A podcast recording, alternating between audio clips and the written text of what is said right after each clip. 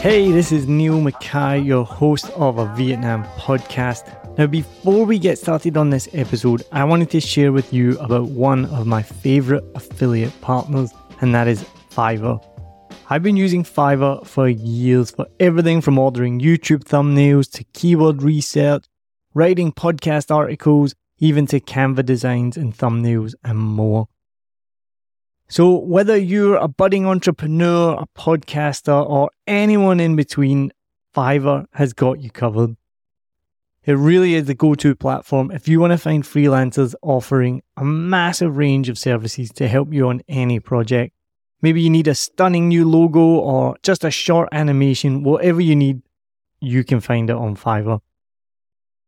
What I love the most is how easy Fiverr makes it to connect with talented freelancers from around the world, all at prices that will fit whatever your budget is.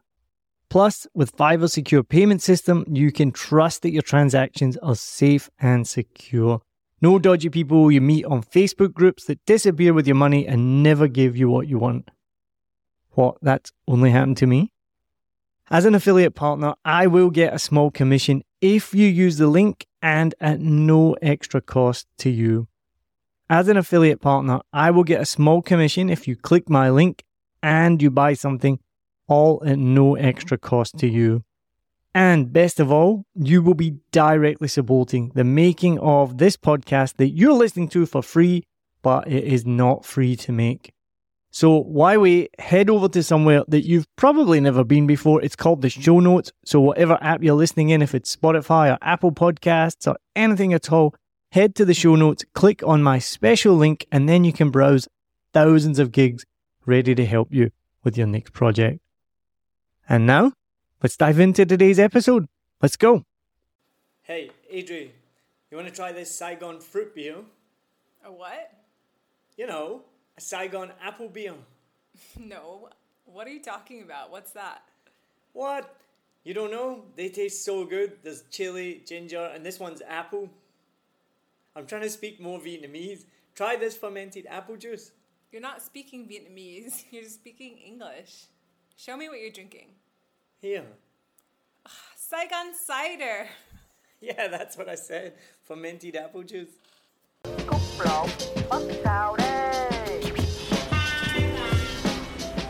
Thanks for listening to 7 Million Bikes, a Vietnam podcast. If you're based in Vietnam, you know how much of a problem it can be to find entertainment in English here and meet other like minded people. 7 Million Bikes not only hosts a Vietnam podcast, but also stand up comedy shows, quiz nights, and events. So you can have fun, connect with others, and share experiences of Vietnam. You can become a member of the 7 Million Bikes community and you can get free tickets to comedy shows, that includes a beer, that'll be when we're back open, of course, or free entry to our online quiz nights that are every Tuesday. You will also get access to episodes a day early of a Vietnam podcast, credit at the end of each episode on YouTube and on the podcast, and invites to special 7 Million Bikes member events. We're definitely going to be throwing a massive party when this is all over in Saigon and we can finally see each other again. Membership starts from only 92,000 dong per month, that's only $4. And if you join the community before the end of September and you live in Vietnam, we'll send you a free 7 Million Bikes face mask. The link is in the show description. 7 Million Bikes. Discover, laugh, connect. This podcast is from March 18th, earlier this year, with Nhi Mai, host of the Now or Nhi YouTube channel, and Swiss Viet Kieu exploring her Vietnamese roots. Thank you very much to Nhi for coming on the show and sharing her story. This is also an extra special release, as this podcast will take us past 20,000 downloads. You have helped 7 Million Bikes be listed by Listen Notes as in the top 10% of podcasts worldwide. Thank you so much for listening. We've already started recording season 7, so enjoy this episode with Nhi Mai and look out for new episodes very soon. Stay safe wherever you are in the world right now, especially to those in Saigon and around Vietnam under lockdown.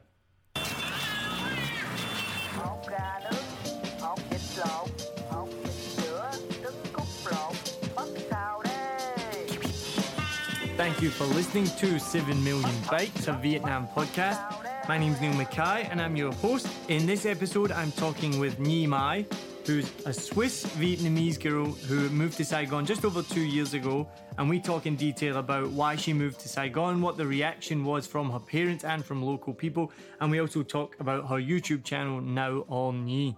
Remember, wherever you are listening from, if it's Google Podcasts, Spotify, Apple Podcasts, Stitcher, Overcast, any one of these apps, make sure that you follow, subscribe, whatever button it is, so that you can get updates for every single Vietnam podcast episode and turn on the notifications so you know when there's a new episode. Also, make sure you follow us on Facebook, Instagram, YouTube. Keep up to date on all the things that 7 Million Bikes are up to. And you can also check out our brand new website, 7millionbikes.com. You can go to the events tab there and you'll see all the 7 Million Bikes events that are happening. We've got comedy shows going on all over. And very, very shortly, we're about to announce some exciting new shows. We're going to be going performing in Da Nang, Hoi An, and Hue regularly as well. So look out for that on the website too. I want to take this opportunity to say a special thanks to Fuzzy Logic Brewing Company. Fuzzy Logic has been sponsoring 7 Million Bikes events now for over a year, and the first ever 7 Million Bikes comedy show was at the Hop Shop. These guys are amazing. Make sure you check them out on Facebook. Try their beers if you can. I'm not just saying this, they are one of my favorite beers in Saigon. One of my favorite ones at the moment. If you haven't tried it, Look out for their double IPA. It's really complex. It's massive bunch of hops in there. Eight different hops actually, five different malts. But it's only good in moderation because it's so strong. If you do enjoy this content, please support 7 Million Bikes. You can become a member. Just check out the show notes. There's links there for our Patreon website where you can become a member of 7 Million Bikes, a Vietnam podcast, and get different member benefits like free tickets to shows. You get exclusive content as well. You can get the podcast a day earlier than anyone else. Or you can also buy me a coffee. Just check out the notes again, ko-fi.com, and you can send me a coffee this way as well. If anyone knows me, I'm a massive coffee lover, so that would be very much appreciated. And I hope you enjoy this episode. Cheers. All right, welcome to episode nine of season five, 7 Million Bikes, a Vietnam podcast. My guest today is all the way from Switzerland, the second Swiss guest on the show this season. Who would have thought? She's a Viet Kieu and she moved to Saigon two years ago and now has a YouTube channel called Now or Nhi. My guest today is Nhi Mai. Thank you for coming on. Thank you so much for your invitation. You're very welcome. You're very welcome. So, you are the second Swiss guest on this show. I don't think I've ever met two Swiss people in my life, never mind two in the space of a few months. Yeah, actually, I'm very excited and I'm very surprised that I'm the second Swiss person on your podcast. Um, for me personally, I never meet any Swiss in Vietnam. That's very rare. That's not true because I saw one of your YouTube videos and you did meet a Swiss person, right? One, one Swiss girl, So how did you meet her? Because you she you both speak French, German, was it? German, yes. Yeah. So there is a Swiss Business Association in Vietnam. Um, they are based in Saigon, and sometimes they do events. And uh, that's how I met her at one of those events. Was it just you two? You were the only people. Of course not. What I was trying to say is um, there are Swiss people, obviously, um, but not in my age or, you know, someone that I could hang out with and go out with. So I was really happy to find a, a friend, a Swiss friend to speak uh, Swiss German with. and you speak five languages? I do, but not all of them super fluently. I barely speak English fluently, and that's my only language. So five languages, even if you speak them a little bit, it's impressive. So what language did you speak growing up? So I grew up in Switzerland, in Zurich, which is the German part of Switzerland. Uh, Switzerland has four languages officially, and uh, depends on where you are living and where you grow up. You uh, just learn the language that is in that region. So I learned German growing up. Swiss German is actually not an official language; it's a dialect. So there is not really like rules and grammars to it. You just, it's like a spoken language, I would say. So, and I would consider Swiss German as my mother tongue. It's the language where I can express myself the best. After that, I would say German and then English. And at home, I would speak Vietnamese and it, and it improved a lot since I came to Vietnam because I'm using it every day. And French I learned at school because um, it's one of the languages of Switzerland, and uh, yeah, it's like it's a mandatory language you have to learn. What language do you think in? I would say it's a mix between English and Swiss German right now. Because that fascinates me, and I've had this conversation with friends before. Because I'm, like I said, I'm monolingual, and at best, maybe some people would say I can barely speak that language. So I always find it fascinating if you're multilingual. Like, what what do you think in, right? And I had this conversation recently with someone. Um, they were French Vietnamese, and they could speak French Vietnamese and English. And then they were telling me one of their friends was similar, but they weren't fluent in any of those languages. So they could speak three languages, but not well. And that blew my mind that somebody, so they had no language that they were fluent in. Right. I think that happens to me sometimes, you know, when you're looking for a word in a certain language, but you know it in the other language, but you're like trying to find it in that language. So sometimes it is like a mix. Well, that's what they call like Spanglish, right? Yeah. It's like a mixture. Like that. And yeah. that's what my friend was saying was exactly what you said. Her and her friend can speak Vietnamese, French, and English. And sometimes when they're talking, they will use all three languages in one conversation because it's just, they just find whichever word is they think of the fastest, I guess. And if you can each understand each other, then it works fine, right? Right. But that, that completely fascinates me as someone who can only speak one language. So is Switzerland as beautiful as everyone imagines? Are there cuckoo clocks on every corner? Are there chocolate fountains on every street? Uh, and does, every, does everybody work in banking and do international money laundering? What is Switzerland really like?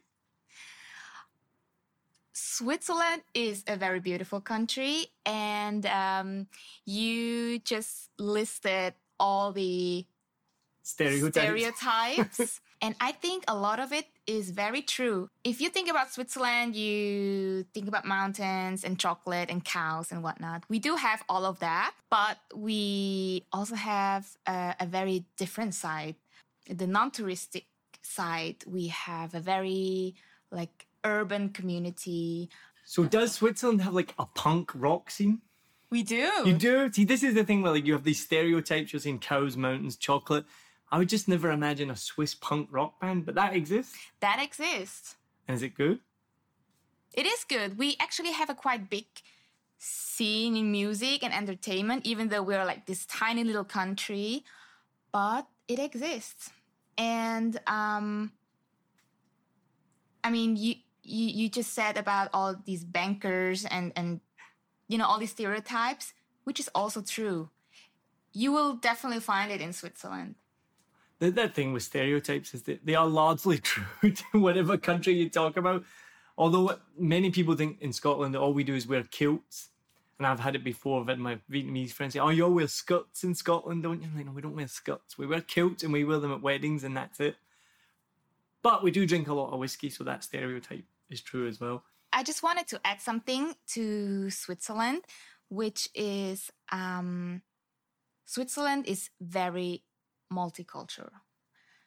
We don't only have Swiss people, but we have a lot, a lot of nationalities in Switzerland. So growing up, I I was the only Asian, but I had Italian friends, Albanian friends, um, Spanish friends, Polish friends. It's very diverse. And I guess that would be surprising, right? Because you just think of, I guess, the white European Swiss person. So your parents were from Saigon originally. How did they end up in Switzerland? So my parents they met in Germany. But how did they get there? So my dad was a refugee. He uh, fled by boat to Malaysia and eventually ended up in Switzerland um, with two of his brothers. The rest of his family um, is in the US right now. So that's his story. My mom is from a very big family. She was the only child, though, to go abroad. She had the opportunity in Germany as a guest worker in the 80s. I don't know if you know um, what happened in the 80s. Uh, in Germany, there was still the DDR, so it's um, the time before they reunited, and um, in that time, Germany um, brought a lot of Vietnamese people to Germany to work kind of um, for as cheap labor, and that's why there are lots of Vietnamese in Germany today. I didn't even know that. Oh, okay, interesting. Now, does your dad does he tell you much, or has he told you much about his story, or does he keep it private?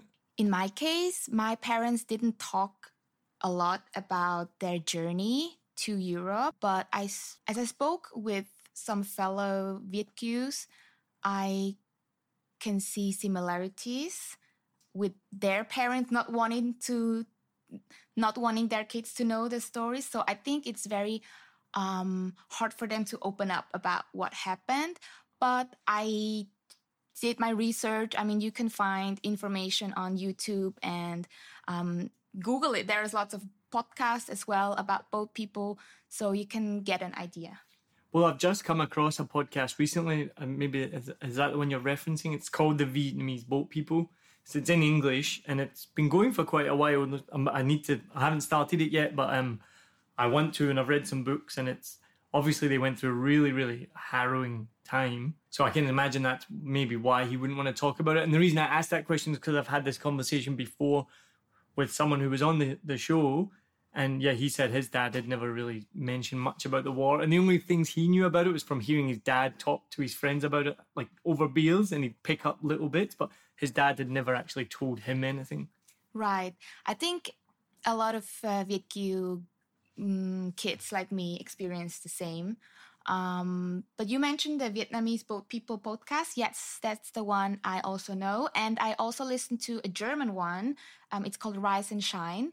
And they focus on uh, Vietnamese people living in Germany and their history.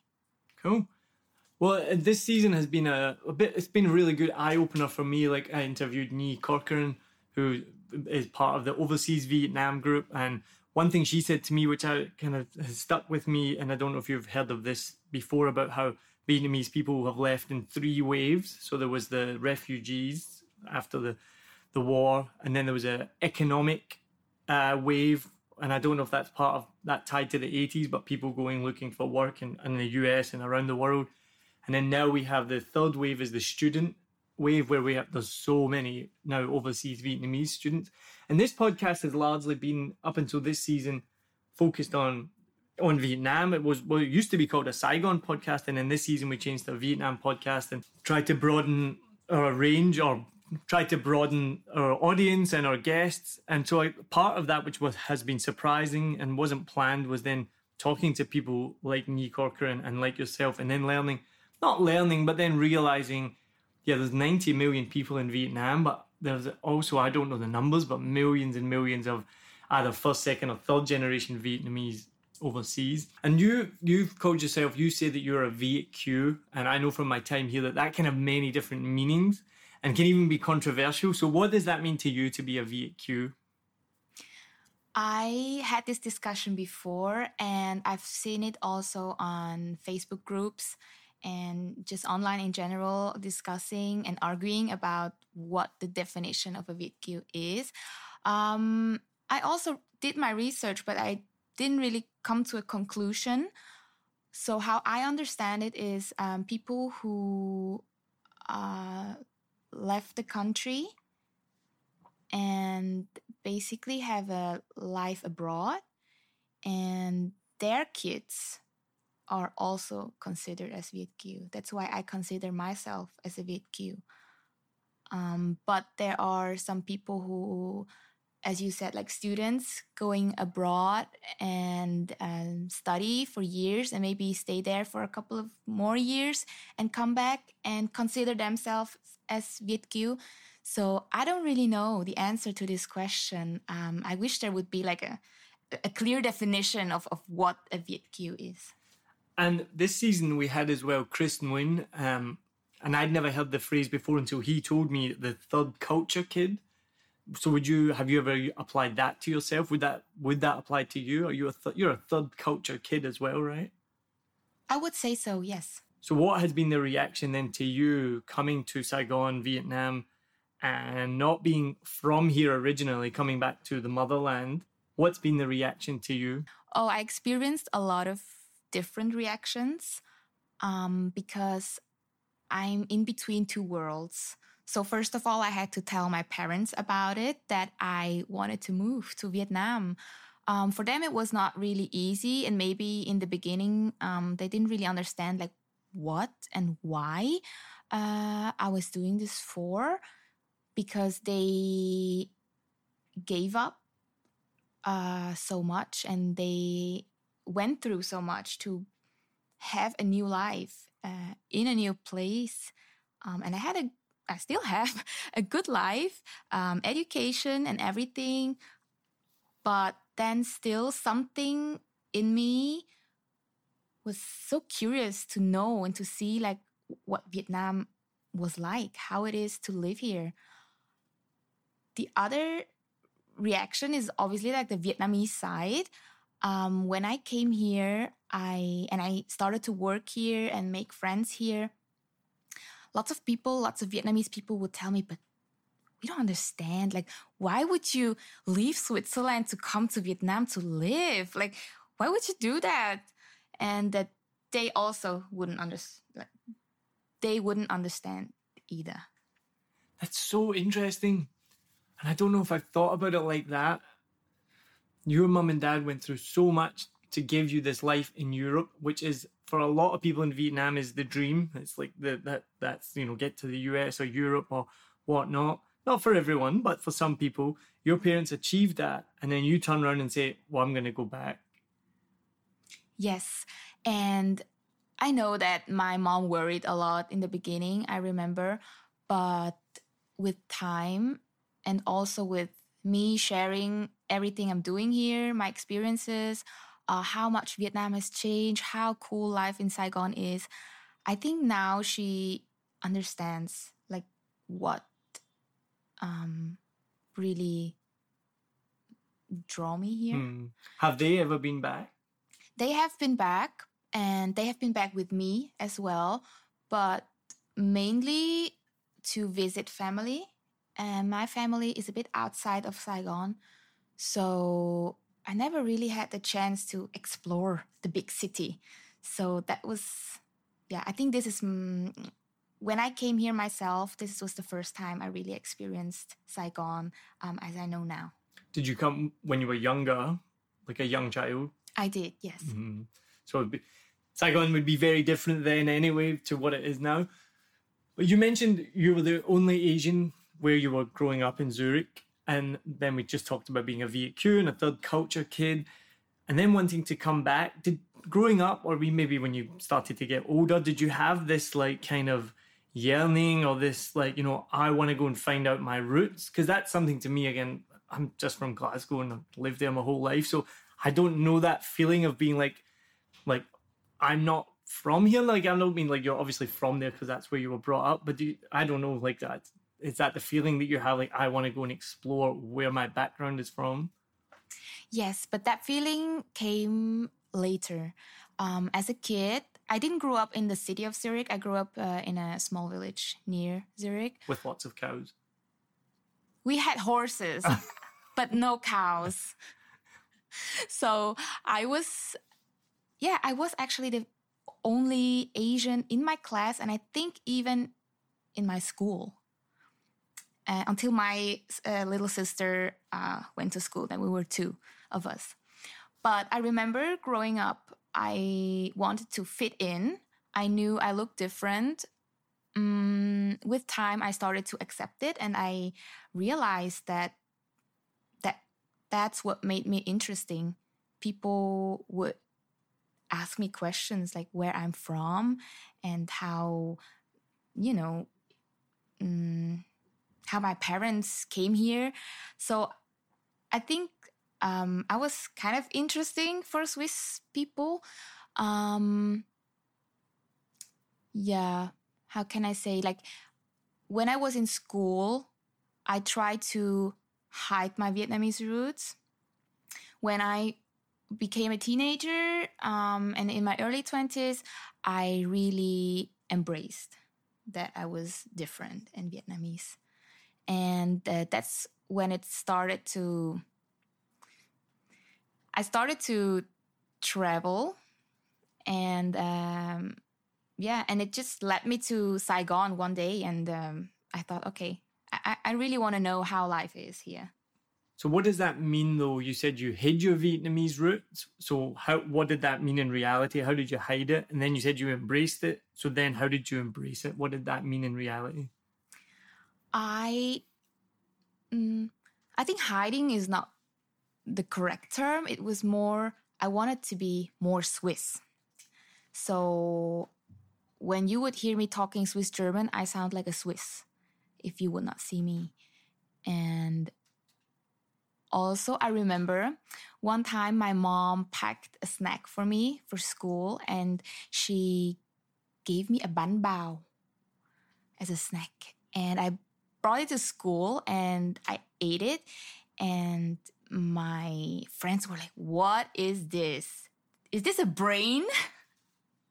So it's like, oh my God, like, mom, I don't want to bring bánh bao to school anymore. So these kind of things. Mm. Like I, I, didn't want to have any weird reactions. Um, yeah, I think it makes sense. Yeah, it's so sad, but I mean, it's just it's also just kids. I mean, when I grew up, one of the guys in my school, he he was always a wee bit strange, I guess. He would bring a blood orange to school for his snack. Now he was just like a he was a white ginger kid, but just bringing a blood orange was different and weird, and he was already a bit weird. So he'd get teased for like why you got a blood orange? Why have you not just got an orange or an apple? What? Why is it going to be this weird red one? So like kids are gonna are gonna laugh at you for anything different, right? But it's it it makes me that's kind of sad. You want I can understand then being a, a teenager or what whatnot trying to fit in, and you're like I don't want to bring this Vietnamese bun now, you know? Yes, exactly, and also. um yeah, that's just one example. There's lots of, of things like that where I just didn't want to there is actually a Vietnamese community in Switzerland. They have like events every month, and I would go there. But it was usually like weekends on a Saturday, and it's like entertainment and food. So um, I really like to go there. But sometimes I wouldn't tell my Swiss friends where I was going. I was just like, uh, I have plans with my parents, and I didn't really tell them like what I was doing because I was kind of embarrassed to say. But then later on, um, when I moved to the city of Zurich and I met uh, more international friends, I thought, oh, okay, it's very diverse. So maybe, you know, it's it's actually nice to be a bit exotic and different. That word you used I, have heard from other people that that can be really um, jarring to be called exotic, no matter whether you're Latina or wherever, not white, basically, right? And, and if somebody, someone, and it's normally maybe a white guy, can use it, trying to be complimentary, almost like, oh, you're so exotic, but it doesn't. So, but you used it in your own to describe yourself. So, how do you perceive that word if someone was, if someone else was to call you that? What would you think? I don't think any bad about it. Um, I, I don't think it's insulting. I call myself exotic. Exotic for me is like being mm, different and being yeah it's true that it's like mostly used for darker skin women no not women like no actually I don't feel offended if someone calls me exotic because exotic for me is not a bad word in in that sense and there is exotic food there are exotic countries and there can also be exotic women so i don't mind no i like that it's almost just like describing adolescence right you you get to your awkward teenage years and you just want to fit in and then you start to become more comfortable in your own skin and you like embrace who you are and what you are. So so I like that. So what you did you go to university? I did. I actually I started to study business management in like an economics um, university, but I didn't like it. I, you know, like in Switzerland, as you said, like lots of bankers and everyone is working in in a bank or for an insurance company and whatnot. It's it true. really like that? It's true. I don't know the percentage, but a lot of my friends would just study economics. And so that's what I did. I studied economics. And I and actually I worked for a bank for 7 years. Such a stereotypical Swiss. Yes, because that's what everyone else was doing and I didn't know what I wanted back then because in Switzerland uh, if you like the, the education system in Switzerland is a bit different. So um, when you're 15, you can either do an apprenticeship or you mm, go to school and then go to university. But if you do the apprenticeship, it doesn't mean like you cannot go to university.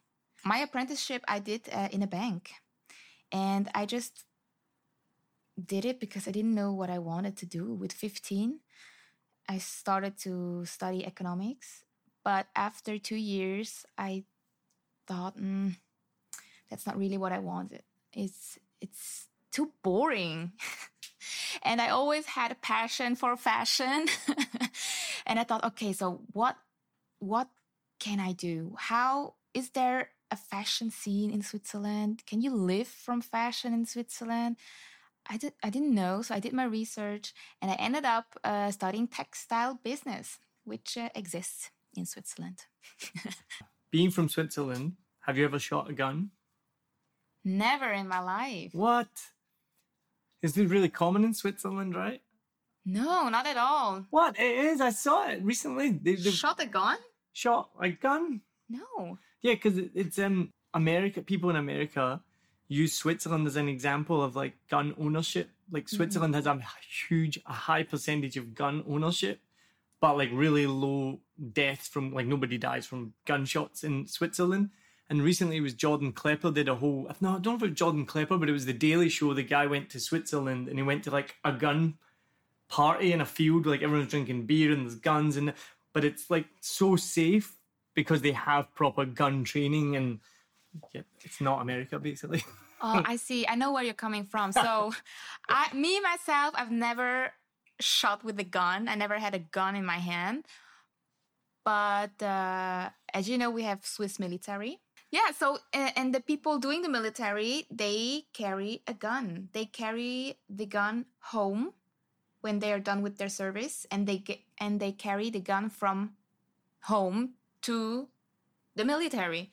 So um, it's very normal to see a guy with a gun on the train. Like, not like a, a gun, like, I don't know how to call these guns, but like this, yeah, like an AK 47 or a rifle. probably, yeah. And then you, you carry it like this over your, like a There's a podcast, they can't see what you're doing right now. Crossbody.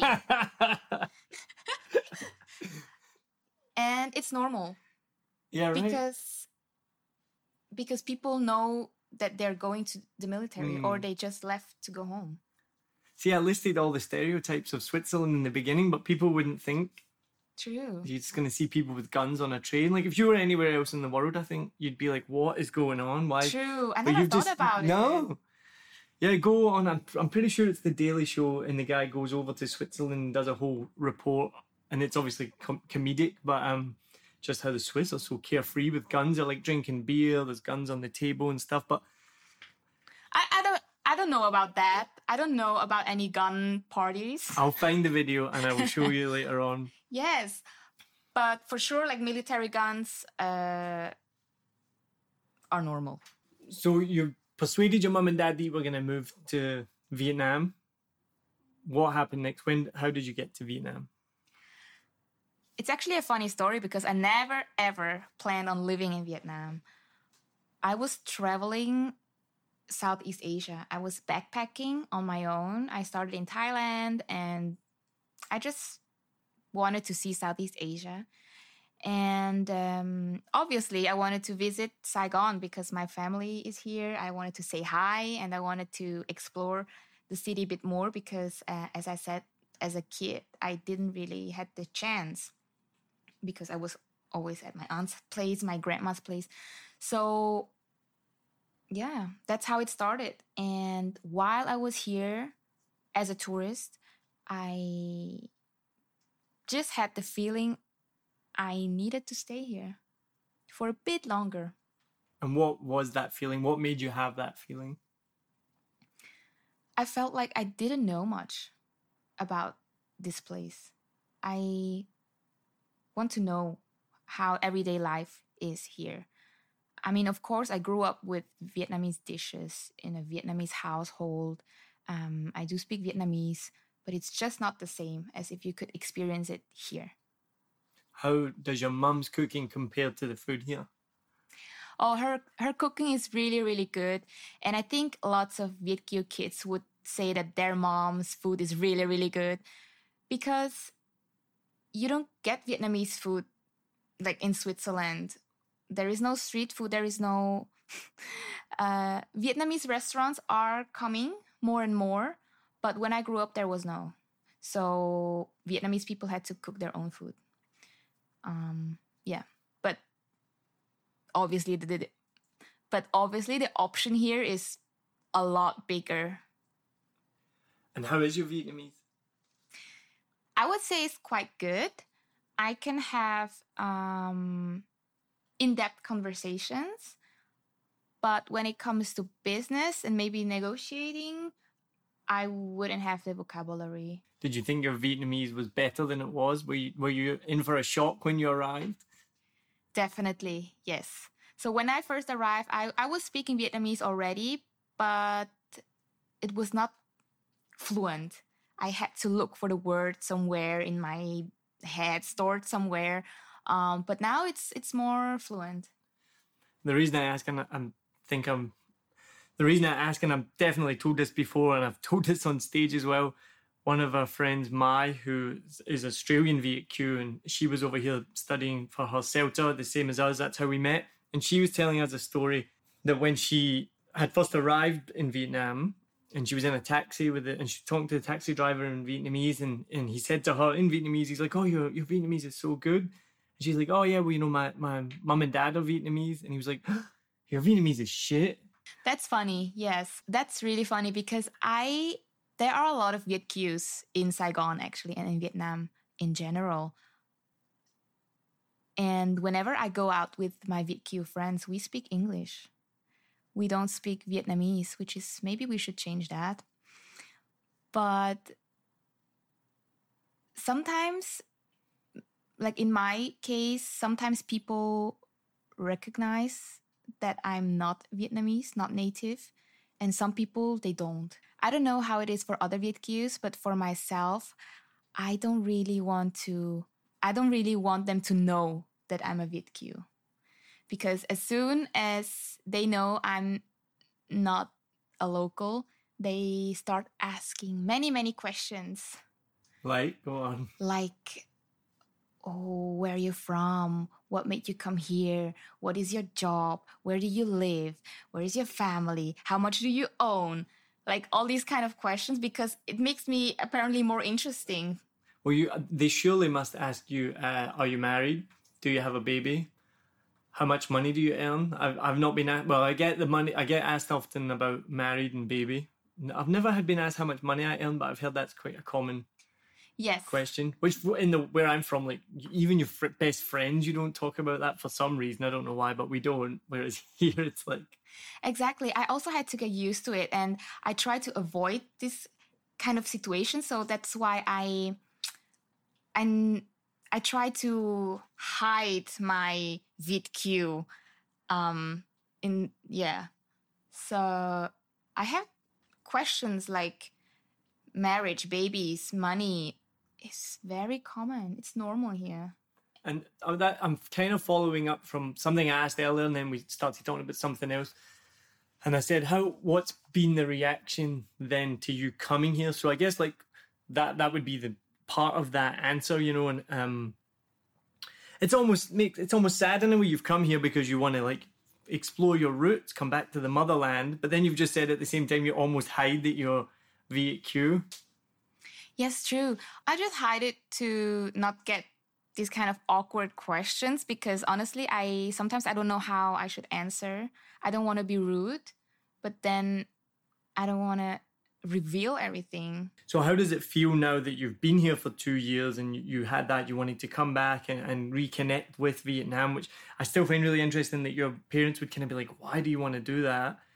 And then what you said as well, when you said then Vietnamese people are also maybe saying, why would you come here? So, how is that now played out? Um, I think for the part, like, I think for my parents and my friends also in Switzerland, they accepted it. They now they understand. Okay, like Nhi shares a life in Vietnam now, um, and they're very supportive. In the beginning, they were of course a bit like confused and didn't really understand like why I would do that. For Vietnamese people, I think it's still very surprising if they hear, "Oh, I'm Swiss." For my friends, Vietnamese friends, and my coworkers, they they just know and they're okay with it and um, yeah it's also interest it's also kind of um, exciting for them to work with the Viet Kieu because I'm the only one. So when you did arrive in Saigon, was it everything you hoped it was going to be? Was it what was surprising? What was different? What was difficult? What was the reality versus what you expected? It was nothing like I expected. um, I had some really, really positive experiences, but also like some things where I had to adapt myself. Um, as I said, obviously I, I know Vietnamese culture a bit and I do speak the language a bit, which made it easier for me. But then again, uh, there was so much more I had to learn. Um, I think I needed about six months or more to really feel home. But as I am, I'm always pushing myself um, to my limits and outside of comfort zone. So I really wanted to make it work and also prove myself, girl, you can do it. so first of all was the traffic. I had to get used to the traffic. You I weren't expecting that. I expected it, but eventually I had to drive the bike myself because I think living in Saigon, you kind of have to do it. When I first arrived, I was not getting on a bike. I was like, "There's no way. I'm. This is insane." And I'd driven like a scooter before. Like I knew, I knew how to drive a like a small motorbike, not like a big one, but I knew how to do it. And I was like, no way. We're getting taxis everywhere. I'm not getting on the back of a xe om because it wasn't even Grab when we first arrived. So I was like, done. And it took me, I think, about three months to eventually even try it. And then once I did it, it's like, oh, yeah, you got hang of it really, really quickly. Took my wife two years. Maybe she'll correct me on this one year, two years. One of the worst things about my wife is my biggest fan and she listens to every episode, which the worst thing is then she corrects me afterwards. So like just today she texted me, she's like, it wasn't an enchilada you ate, it was a quesadilla. So it took my wife, I think, about two years to get on a bike. But now, and then she's now scoots all over the city as well. So I totally get that feeling. Yeah, so it was the traffic and then also the weather. It was so hot. I had to get used to that. And there's rainy season. I never experienced rainy season. What is that? And I had to adapt my style, my clothing style, because I I'm very into fashion. I like to dress myself and you know, the environment between Zurich and Saigon is very different. So I had some difficulties to to really find clothes that I would feel comfortable in. Even though I do speak the language, I have some difficulties because let's say if I want to order something in a restaurant or I line up somewhere and someone cuts the line or you know like these kind of things everything is a bit takes a bit longer you need to know how to uh, handle certain situations so uh, or yeah even at the gas station like things small things like that you just um you just learn and then I'm coming up five years now here, which and we've been met some people recently, and when we say that, it just it blows our mind that we've been here nearly five years. We met a couple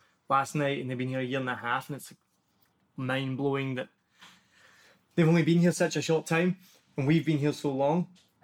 But what you're saying right now, it reminds me of like all these things in the beginning because a lot of people I get asked often. Just last night I got asked again as well. So do you love it here? Or I'm like, yeah, but it's challenging. And in the beginning, uh, I didn't. First year I hated it. First year I wanted to go. I couldn't wait to leave Vietnam. It was too much for all the things you're talking about, like the traffic, cutting in line, the things you just can't explain that are just mind blowing. And now being here five years, so much of that, like a, you've just said it, and then I'm like, oh yeah, I forgot about all of that stuff because I just don't really think about it that much. Because I guess now you just get used to it. Like you're saying, it took six months. It took me a year. It is crazy. There's so many things that are so different in Vietnam, and it's just recently I've reminded myself, oh yeah, it's really different here. I'm from Scotland, lived around the world. You're from Switzerland. You come to Vietnam, it's like this is mental, right? Even like lately, I've been driving a bit more and because with Tet and things like that, I haven't really been on the road much. Oh my god, it's driving me crazy now. So this is three incidents that's happened in the last week, right? The first one, a bus, like a minibus, like a coach, stopped in the middle of four lanes of traffic before the Saigon Bridge. So as all the traffic's merging to get on the Saigon Bridge, he stopped. A guy runs across the four lanes of traffic, jumps on the bus, and the bus takes off. You imagine being in Switzerland and you saw a minibus stop in the middle of a highway to pick someone up? Then the week before that, same bridge, but on the other side of the bridge, another bus stopped to let someone off. As the bridge finishes, all the traffic's coming off the bridge. He stops, the guy jumps, gets off, jumps off across the road. Today, on the way here for this, guy in front of me on his mobile phone. Now, people use their phones a lot here and it does my head in. Mostly people just quickly look, put it in their pocket. This guy was like on his phone and driving at the same time, just staring at his phone. I was like, what are you, how are you doing this right now? You're in the massive traffic and you're just staring at your phone. I could go on. I get, get worked up when I talk about traffic. But you know what I mean? Yes, absolutely. And I couldn't agree more. I mean, you eventually just get used to it. Um, and you completely forget that once in the beginning you had to deal with it. Uh, the same with noise. I feel like I'm noise resistant right now. Like all the honking and all the traffic and the yelling in the street, I don't hear it anymore.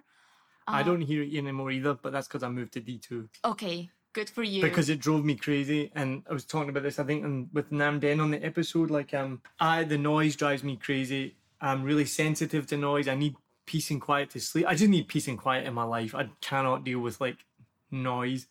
So I make a joke on stage lately, which has been going down really well. A couple of years ago, I decided to leave Vietnam. I was finished, I'm done. So I left Vietnam and I moved to Dien. Ha! That's a funny one. Yes. and it's true. So where I live now, is quiet, it's peaceful. There's no Bap Sao Day guy going by my window. There's no funeral processions in the morning. There's no karaoke on the street at 1 a.m. There's no building works going on. I've lived in apartments where at 6 a.m. there's a drilling, the banging. 1 a.m. in the morning, they're still building the tower behind when it's meant to be stopped at like what at 10 o'clock. I think there's the noise is meant to stop. Just on the in the news last week, did you see there's been a new director from like the chairman of the Ho Chi Minh City Committee saying that they need to start shutting down the karaoke machines. So we used to live in District 4, and if you go on Vinh Khanh Street there, like the, the seafood street, the snail street. So what, I don't know if you've been there, you should go if you haven't. Guys come along on a bike with a big speaker on the back of the bike and a microphone, and they just park up outside the restaurant and sing and maybe give someone the mic, and it, the volume is insane. So apparently they're going to start shutting them down. Yeah, I can see. Um, and what what I I think what I want to uh, I think what I want to say is even me as a Kieu who knows the culture a little bit, you still have to get used to it. You cannot prepare for Vietnam. You just come here and then you just adapt yeah. If you can.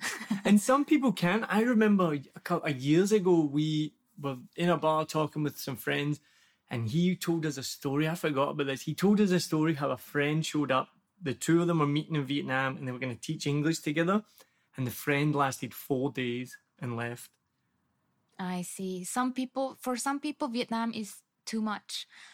If you're looking for, you know, so Vietnam is a place where it's loud, it's there's always something happening, always, because it's so dynamic.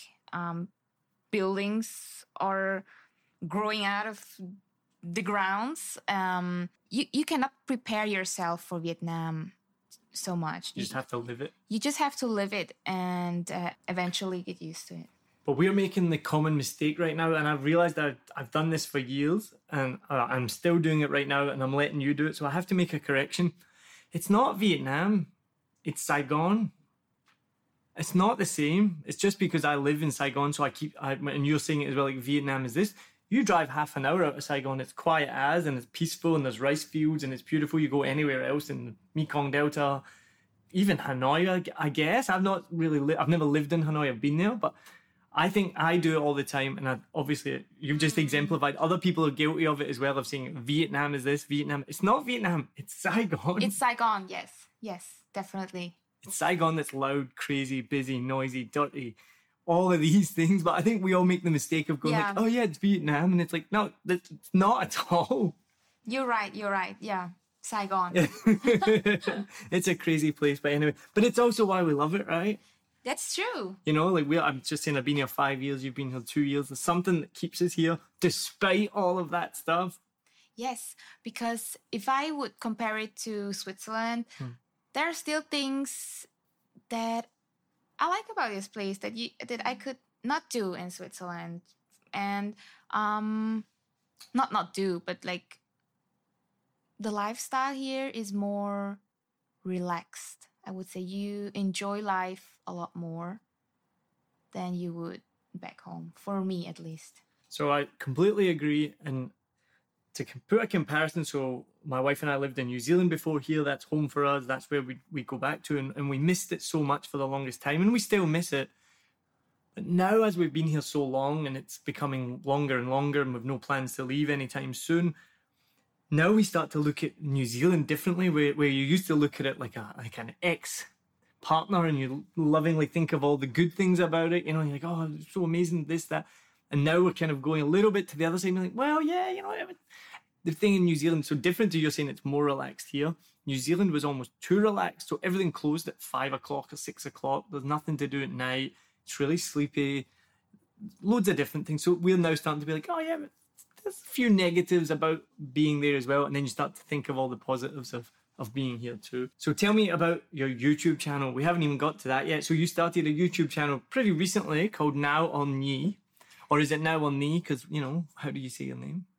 Exactly. I started my YouTube channel beginning of 2021, which is quite new. Um, I call it now or Nhi. Why? Because it's actually a word game. Um, knee. That's how my friends in Switzerland would call me because they couldn't say knee. So, and knee means never in German. So it's uh, Ah, now or never. Ah, so not only are you the second Swiss person on the show this season, you're both called Nhi, but you both say your own name wrong. And then if you heard the episode with Chris, did you hear that he said his own name wrong for like the first 25 years of his life? Yes, I heard that. Yeah. Du, du, du, Nguyen. No, he was ah, Nguyen, the last name. Nguyen. I thought that was, Nguyen. that made me laugh so much. Mm. So tell us about now or Nhi then. That makes more sense now or never, right? So so that's an inside joke for Germans. Yes. so I started my YouTube channel beginning of 2021, which is very recent. I thought about documenting and just showing my life here, how it is to be a Viet Kieu or an expat in Saigon mostly. Um, I realized that even my friends and um, some fellow Viet Kieus abroad don't actually know how life in Vietnam or in Saigon really is. And sometimes I get weird questions like, oh, but how you live in Saigon? Like they cannot imagine that there are skyscrapers, you know? And so that made me think, okay, so how can I kind of bring more knowledge about life here to the world and to people who are interested in it? first of all, my audience is my friends and my family, just to keep them updated what's happening in my life. But then, um, more also other Viet Kieus that maybe want to experience the same, or just people who are curious about how life is here.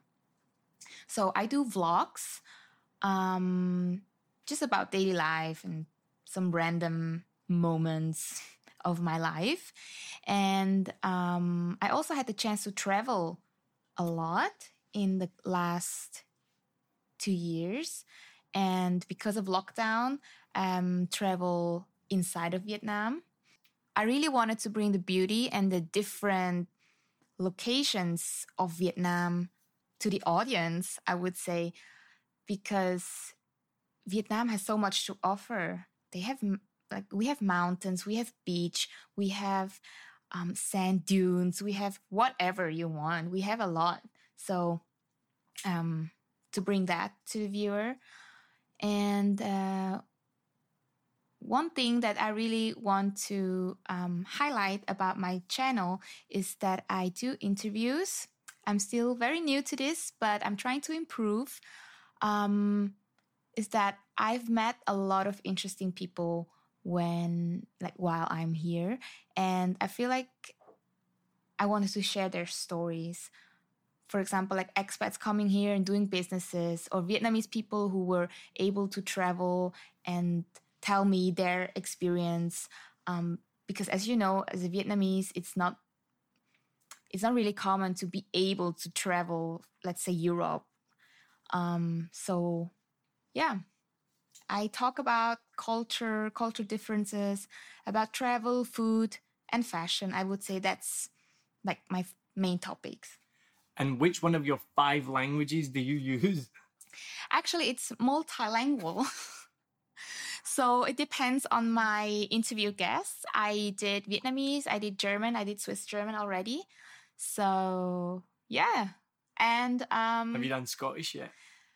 I haven't done Scottish yet. I tried to make that sound extra Scottish there for Mm. you.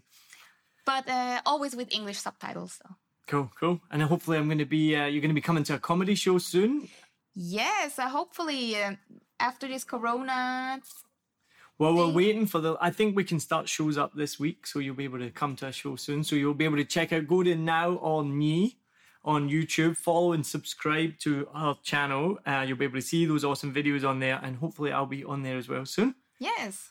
So I'm going to ask my final questions that I ask everyone at the end of each episode. First one is, and we've already talked about traffic extensively and got worked up. My blood pressure started going, so we won't talk about it too much. But there are over 7 million bikes in Saigon, over 45 million bikes in Vietnam. The road rules are crazy or almost non existent, as we just talked about. Buses can just stop wherever they want. I'm not going to get into it. I'm going to calm down, take a breath. What's your favorite unwritten rule of the road? I would say trust no one. That's my number one rule. Trust no one. I myself, whenever I turn right, turn left, uh, change the lane, whatever, I look three times, four times to be super sure, and then I go. Same. And um, really, like, I, I, you cannot predict what the bike Expect the unexpected, yeah right? expect the unexpected exactly and whatever all the things i've learned for my swiss driver's license it's like gone i cannot use it here in vietnam because they're different rules You get worried. I get worried about going back home and driving and and then driving like a Vietnamese person or like driving like you do in Vietnam. yes i asked myself that question too like will i be able to drive Because you forgot Again. you've forgotten all these ru- rules of the road. They just don't. But I've just remembered the other thing that drove me crazy last week. You'll never. This is the first time I've seen this in five years. Same thing, Saigon Bridge, going over the Saigon Bridge, and I'm like you said, I always check several times. I feel like it helps keep me really safe. Just make sure you look over your shoulder before you do anything. So I was just moving over. I wasn't even moving lane, but I was moving over a little bit. So I looked over my shoulder to make sure it was okay. And this guy was driving right up behind me with no hands. Yeah, I'd never seen that before. Oh. Wasn't holding the, the, the steering wheel, he was just driving. i've never seen that No, my first time as well. And I was like, what? And so I moved out of the way. And he even gave me a, an apologetic wave, which I've never had either as well. So he knew he was like, in the wrong. But yeah, I've never seen it. Someone driving without holding onto the bike. Like you know, you see people do it with like a mountain bike. You know, like they can drive without holding. The uh, first time I've seen it on a bike. So There's lots of crazy things that you can see on Vietnamese roads. I'm going to start a new podcast, and we're just going to just going to talk about this because we're talking too much. I said we're not going to talk much about it. See how angry I get? I get you, like, Yeah, get you like makes you wound up. furious. Yeah. But at the same time, you love it as well because it's so fun and exciting. So anyway, next question. Um, what's your most useful Vietnamese phrase? I think it's a very easy one, a very common one, but for me it would be em ơi, chị ơi, or anh ơi, like calling someone. I give an example why. Let's say you are in a restaurant and you want to order or you want to ask for the bill. In Switzerland, you would wait for the waiter to have eye contact with you or yeah and and give them a sign and they will come over whereas in vietnam i wouldn't say everywhere in vietnam but most of the case you have to make yourself seen so Give me the. I want you to do it as you would do it in a restaurant. Go. em ơi That's not bad. because you know what happened uh, one time i wanted to pay for my food and i was sitting in this restaurant and this girl just kept ignoring me and i was waiting for her eye contact i was looking for eye contact give me eye contact but it was never it never happened so i was just like i and then she looked and then i could finally pay Do you know what? I think you're the third person this season to choose that as your answer to that question. Really? Yeah. Chris said the same thing as well, and I can't remember right now off the top of my head. I think one more person as well. So very useful Vietnamese phrase, even for people who speak Vietnamese, yes right? Now you said you travelled all over Vietnam recently. Where's your favourite sunset spot in Vietnam? in vietnam Hmm. or in saigon This this is now a Vietnam Oh, podcast. So you can you can choose anywhere in Vietnam. Where's your favourite sunset spot? I've seen a lot of sunsets in Vietnam. I would say one of the most beautiful was in Phu Quoc. I don't remember the exact location, but it was at the pier, and you can see the sun uh, set there. Very nice. And in Saigon, I would recommend the Chill Deck, which is very nice. It's kind of hidden, but you get a very nice view um, over Landmark and Saigon Bridge. And actually, anything on that street, Nguyen Van Huong, um, yeah, it's it's um, developing so much that one. So they have lots of bars, and you can just sit anywhere, even on a plastic chair, and have a nice view. Mm, it's the new spot to be. It used to be when I a couple of years ago just a dusty road. There was nothing there, and then they opened it up, and now, yeah, you can go there. Check out Wham Saigon, which will have a show on Wednesday at Wham Saigon. So make sure you check them out. They've just opened up a new restaurant. The owners of Wham have opened up a new restaurant just next door called Cafe des Stage- Stagiaires. Stagiaire, yes. He's pronouncing it much better than me, which means the interns cafe because I translated it. Um, so I've been there twice in the last week. That's probably now actually. Have you been there yet? I've been there, yes. And the rooftop The is rooftop, yeah, amazing. That's probably that actually is probably the best sunset spot now in Yeah. in, in Saigon anyway. So make sure you check that out. Um, now next question: uh, Would you rather live in Vietnam now or twenty years ago? I would definitely say now. I would like to see how it was 20 years ago, but I don't think I could live um, in Vietnam 20 years ago. I think everyone has uh, said the same answer, and I'm the same. I'd love to see what it was like. You know, think about all the opportunities and like with with technology, what we can do now. Um, you know, rent apartments over Facebook, or or just order food delivery or Grab. You know, this 20 years ago, I, I don't know how I would have done it. And final question: What's missing from Vietnam? I thought about this, but I didn't really come to a conclusion because I feel like for me, I can find everything here.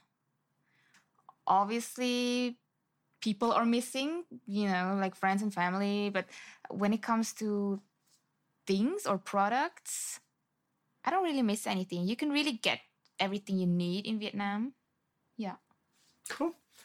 Well, thank you so much. This has been awesome. Before we finish, please tell the listeners where they can follow your channel, your social media, all of that stuff. Uh, how can they support you?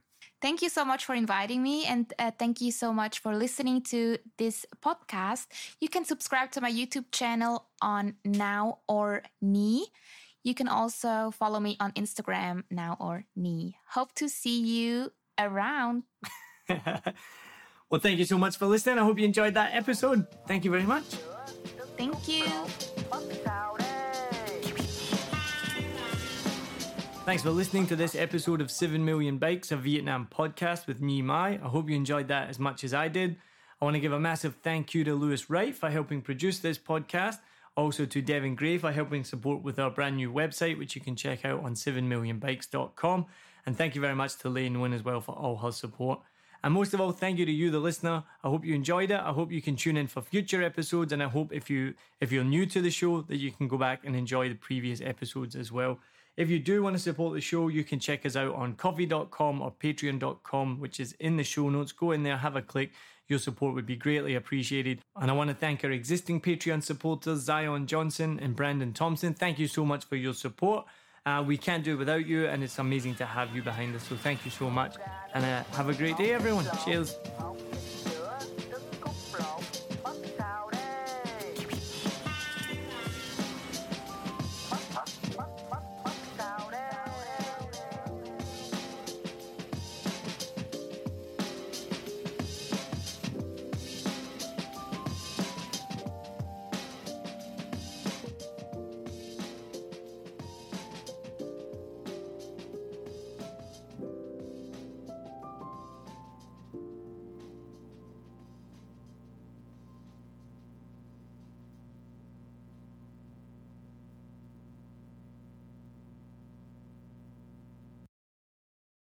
I hope you enjoyed this episode.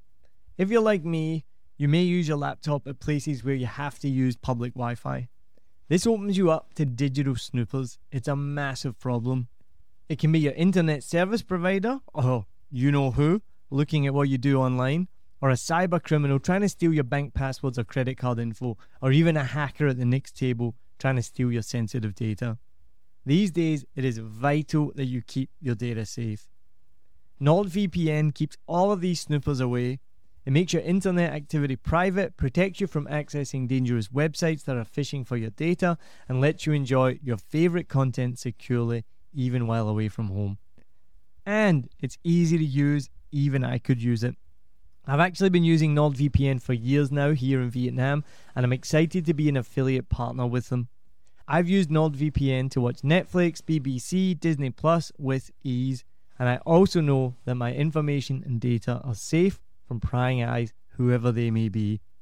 Join now and you'll get 68% off and three months free when you go to my link, nordvpn.com forward slash SMB. Just again, for those hard of hearing, nordvpn.com forward slash SMB. The link is also in the show notes. I know nobody checks them out, but go check that out and you can get the link from wherever you are listening to this podcast. As an affiliate partner, it also means that I will get a small commission when you sign up, but at no extra cost to you. So not only will you be getting a great deal through 7 Million Bikes, you get a great VPN and you'll be supporting 7 Million Bikes podcast. Stay safe online and enjoy the shows you love. Any questions, just let me know. You know how to get in touch with me. And thanks for listening to this show. Cheers.